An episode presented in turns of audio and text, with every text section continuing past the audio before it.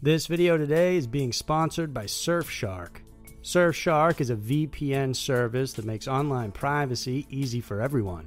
Whether you're looking to keep your business safe or just your personal internet digital life, Surfshark has got you covered. Their service hides your IP address and encrypts all internet traffic coming to and from your devices. And what I like best is that it protects you from targeted ads. So, all those annoying ads and banners you get that seem like someone is reading your mind or listening to your conversations will no longer get you when you use Surfshark. In this digital age, we all have to be safer with how we use the web. The internet knows a lot about us, and that's why I use Surfshark to protect myself whenever I'm shopping online, traveling, and browsing social media. They're giving an insane 83% off to my viewers plus an extra month for free using the promo code SCARY. Check out the link in the description below and get 83% off your order with the promo code SCARY.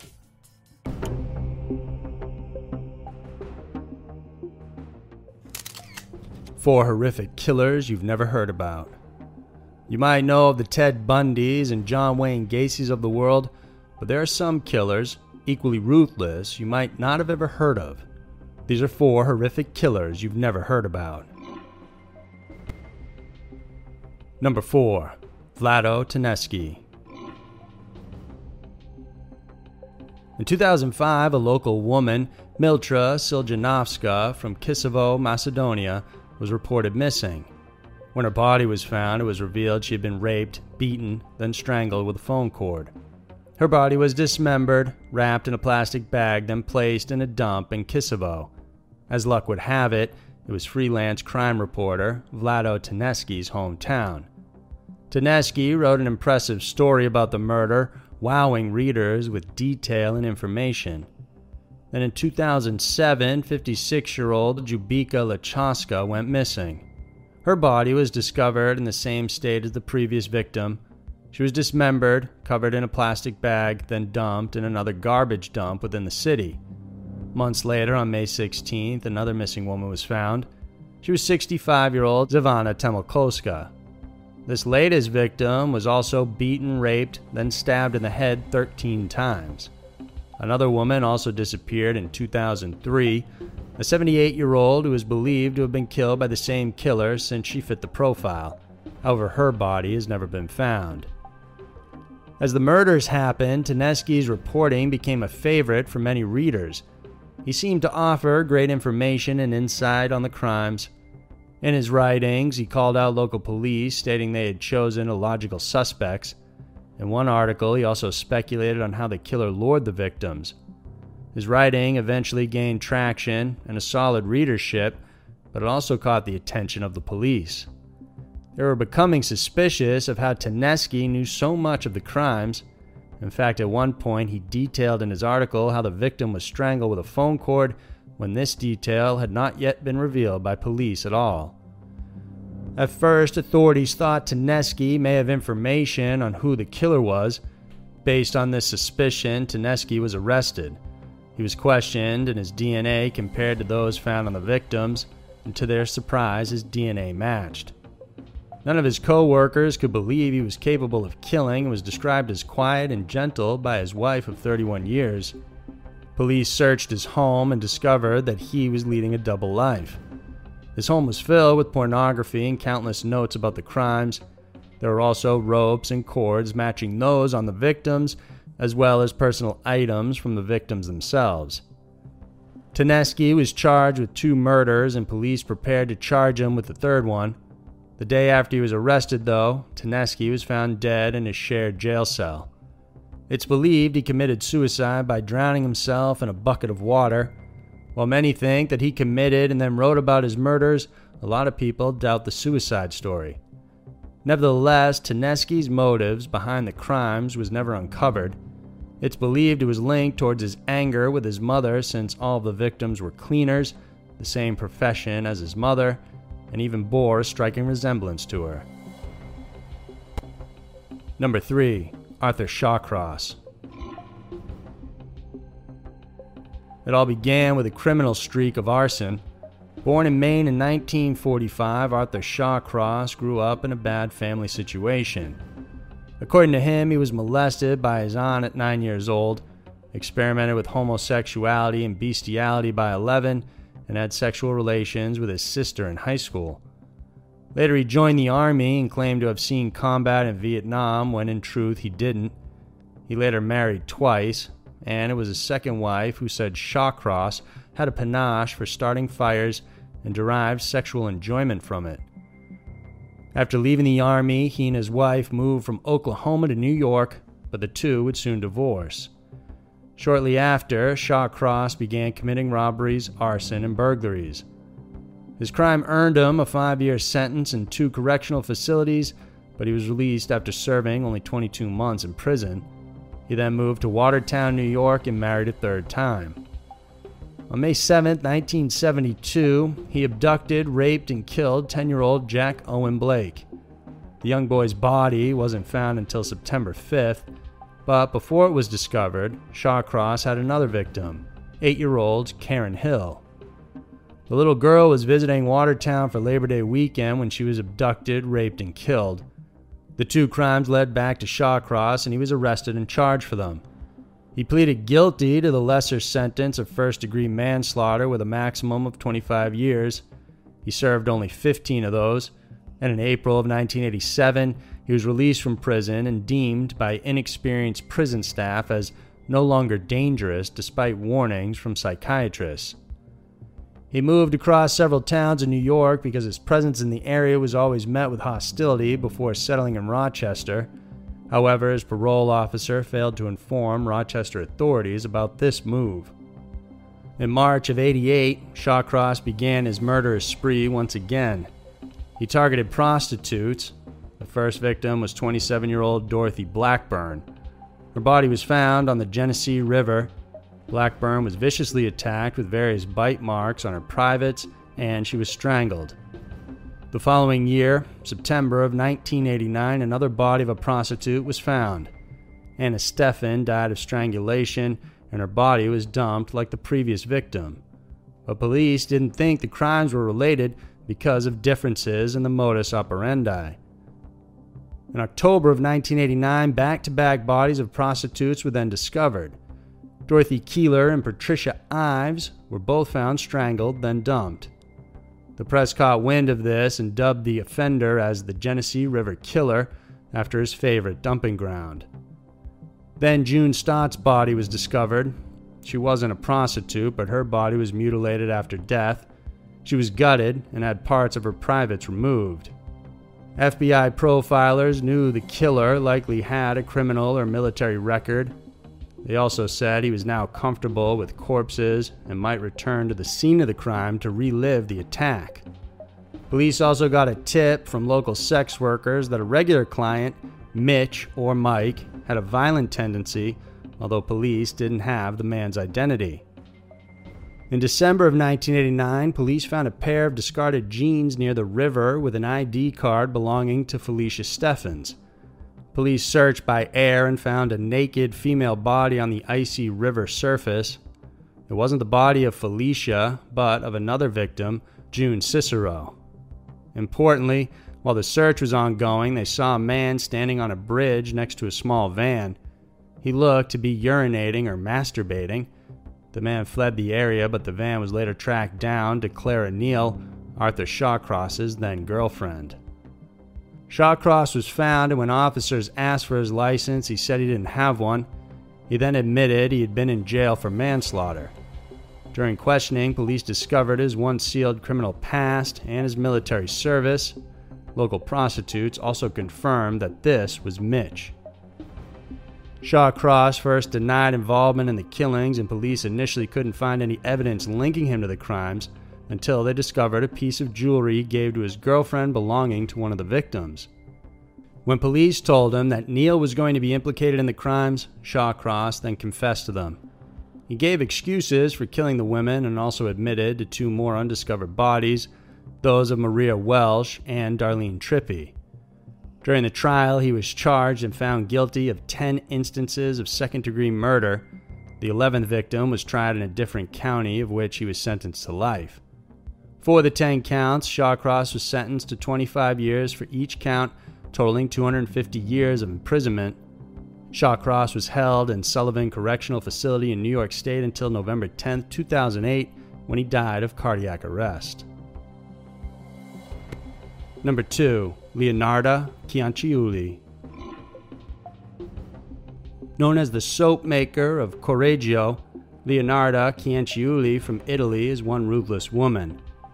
Growing up in Montella di Avellino, had an unhappy childhood.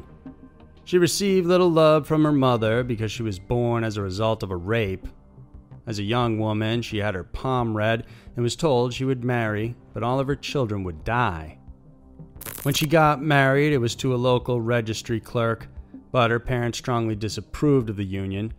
She believed that during their marriage, her mother cursed her and doomed her to a life of misery.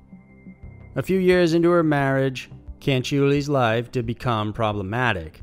She was imprisoned for fraud and her home was destroyed when an earthquake hit the area. What's more, despite getting pregnant 17 times, she lost 13 of her children through illness or miscarriage.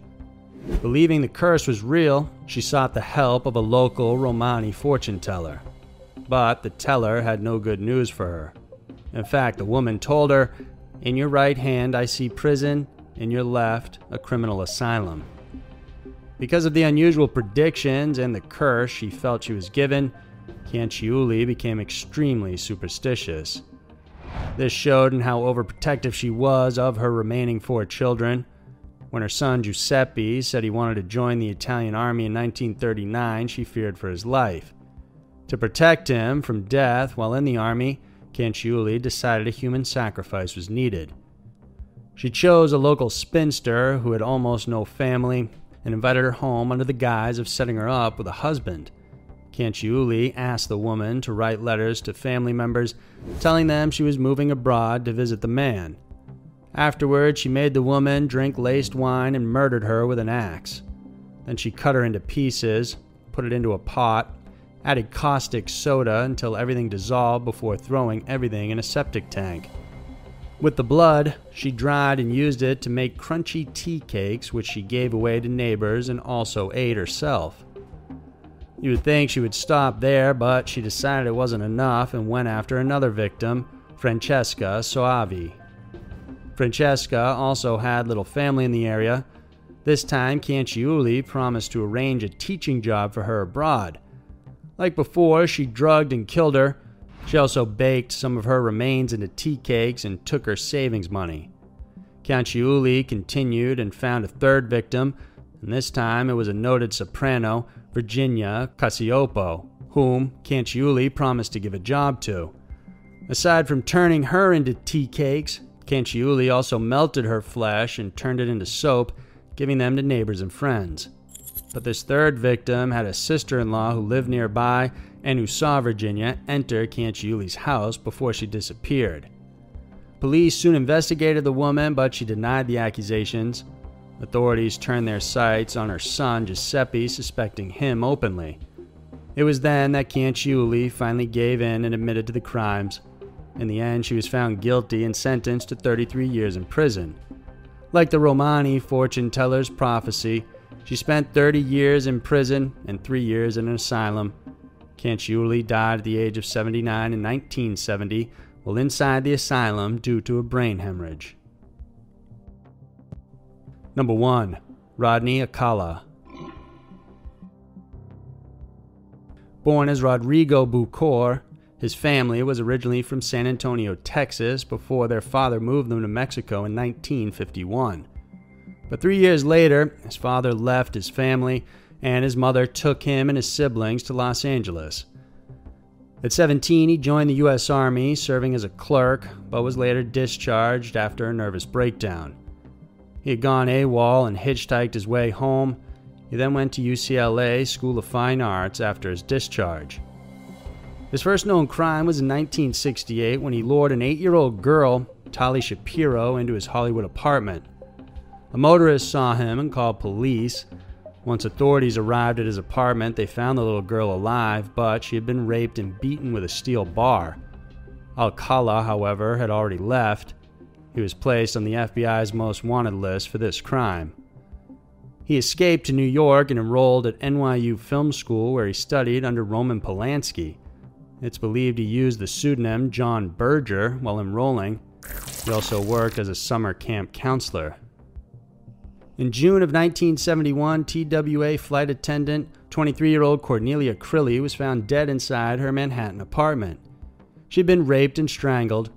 Her case went cold for decades until 2011 when Alcala was officially tied to the crime. When two children recognized his face on the FBI poster, Alcala was arrested and extradited to California. But since Shapiro's family would not let the girl testify, Alcala got a lesser charge and served only 34 months in prison. After he got out in 1974, he kidnapped another girl, Julie J., forced her to smoke pot, and kissed her. He was arrested but was released after just two years. In 1977, while on parole, he went to New York and met and murdered socialite Ellen Hover. Hover's date book showed she was meeting John Berger. Alcala was questioned about the Hover case and denied it. Since no body was found, he was then let off the hook. In what will become one of the most unusual moves of Rodney Alcala's life, he joined the show The Dating Game in 1978. The show actually let him enter despite his criminal record and introduced him as a successful professional photographer. The Bachelorette picked Alcala in the end, but later refused to date him because she found him creepy. Alcala killed three more women within the next two years. His last known victim was 12 year old Robin Samsoe. She was abducted while heading to a ballet class in Huntington Beach, and her body was found 12 days later in the Sierra Madres. Several witnesses came forward stating they saw a man matching Alcala's description attempting to get Samsoe and a friend to wear swimsuits so he could take pictures of them. A forest ranger later testified seeing a man resembling Alcala leading a girl to a stream on June 20th. Days later, Alcala was arrested. During a home search, police found receipts to a storage locker in Seattle. When they searched it, they unearthed hundreds of photos of women and children some nude or dressed in swimwear. They also found Robin Samsoe's earrings and another pair belonging to another victim, Charlotte Lamb. Despite going to trial and being found guilty in 1980 for Samsoe's murder, the verdict was overturned twice. But as the third trial was prepared in 2003, DNA technology came into use and Alcala's DNA matched two other victims. By 2010, he was tried for five murders Robin Samsoe, Georgia Wixted, Charlotte Lamb, Jill Parenteau, and Jill Barcombe. He was found guilty and sentenced to death. In New York, he was indicted for the murders of Ellen Hover and Cornelia Crilly. He pled guilty to both of those and was given a life sentence. Many also believe he killed Pamela Lamson, who was 19 in 1977 in San Francisco, but he wasn't charged for lack of evidence. Police recently released 120 photos found in Alcala's locker, believing some of them might have been victims. They're appealing to the public to see if they recognize anyone in the images. So far, 21 women have come forward identifying themselves, while six families say the photos contain a missing family member. In 2016, Alcala was officially linked and charged with the murder of Christine Thornton, whose body was discovered in 1982 in Wyoming, five years after she was reported missing. One of her relatives had seen the photos and recognized her. Because of the number of possible victims, many believe Rodney Alcala might have killed around 130 victims and might have done so in many different states. So there were four horrific killers you've never heard about. While these people aren't household names, there's no denying these serial killers are as ruthless and unforgiving as those whose faces are etched permanently in the public's memory. We have new videos every Wednesday and Saturday, so if you enjoyed this one, then please subscribe and hit the notification bell. Thanks for tuning in this week, and we'll see you soon.